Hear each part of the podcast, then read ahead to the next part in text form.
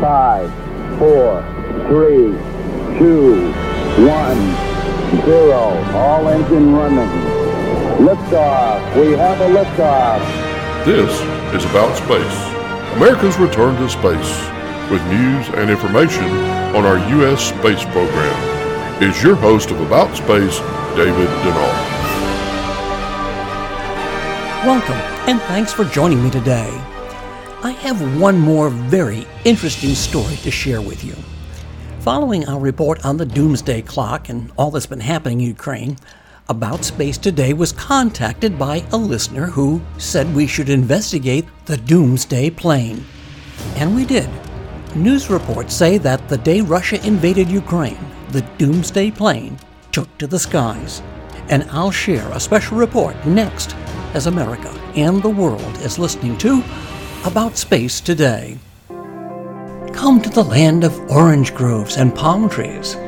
Come to the land of theme parks. Come to the land of sunny beaches and the azure waters of the Atlantic Ocean. So come and visit Florida for lasting memories. Email us.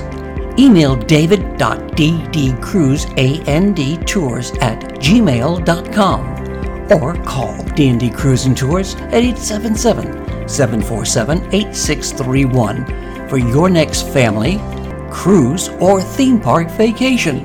Let us provide you your next visit with our travel experience, not experimentation.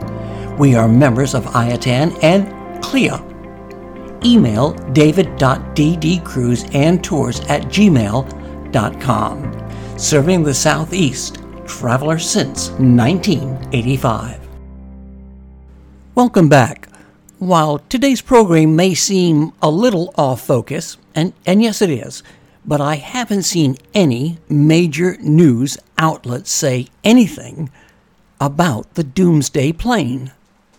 And here's the rest of the story that National Airborne Command Operations Center NAOC, is a key component of the National Military Command System for the President, the Secretary of Defense, and the Joint Chiefs of Staff. It was created so that in the event of a national emergency or an unthinkable scenario such as a nuclear war it couldn't be taken out by the enemy.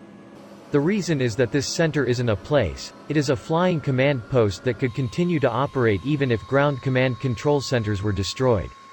The E-4B Advanced Airborne Command Center, fittingly known as the Doomsday Plane, is a militarized version of the Boeing 747-200, a four-engine, swept-wing, long-range high-altitude airplane that is capable of refueling in flight.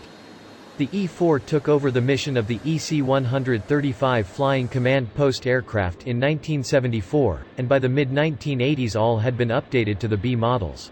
As Defense Blog reported, at least one plane is always on 24-hour alert, seven days a week with a global watch team at one of many selected bases throughout the world.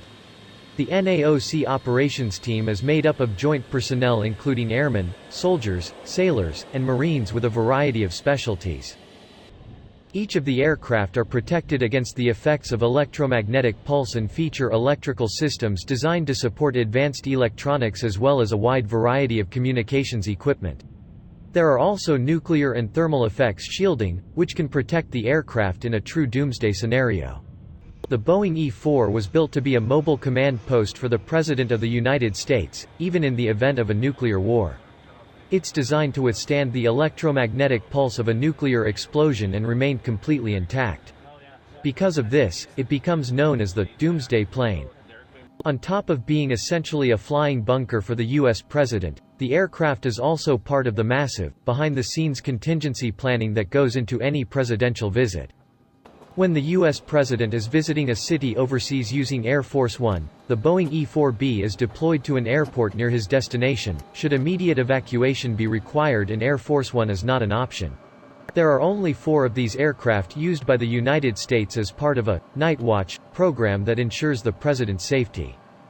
Bumps are becoming more common on the top of aircraft.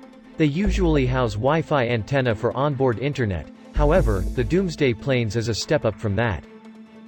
Given what the aircraft was built for, its bump protects a massive HF and satellite antenna for communications with the ground, even in, well, apocalyptic conditions. a $232 million flying fortress called the Night Watch. And join Dawn Meyer this Friday for another America in Space program and have your family and friends join us each week. Follow us on Facebook at AboutSpace.today for launches and landings. And to all our listeners around the globe and here in the U.S., thank you for joining me. I'm David Denault, and this has been About Space Today.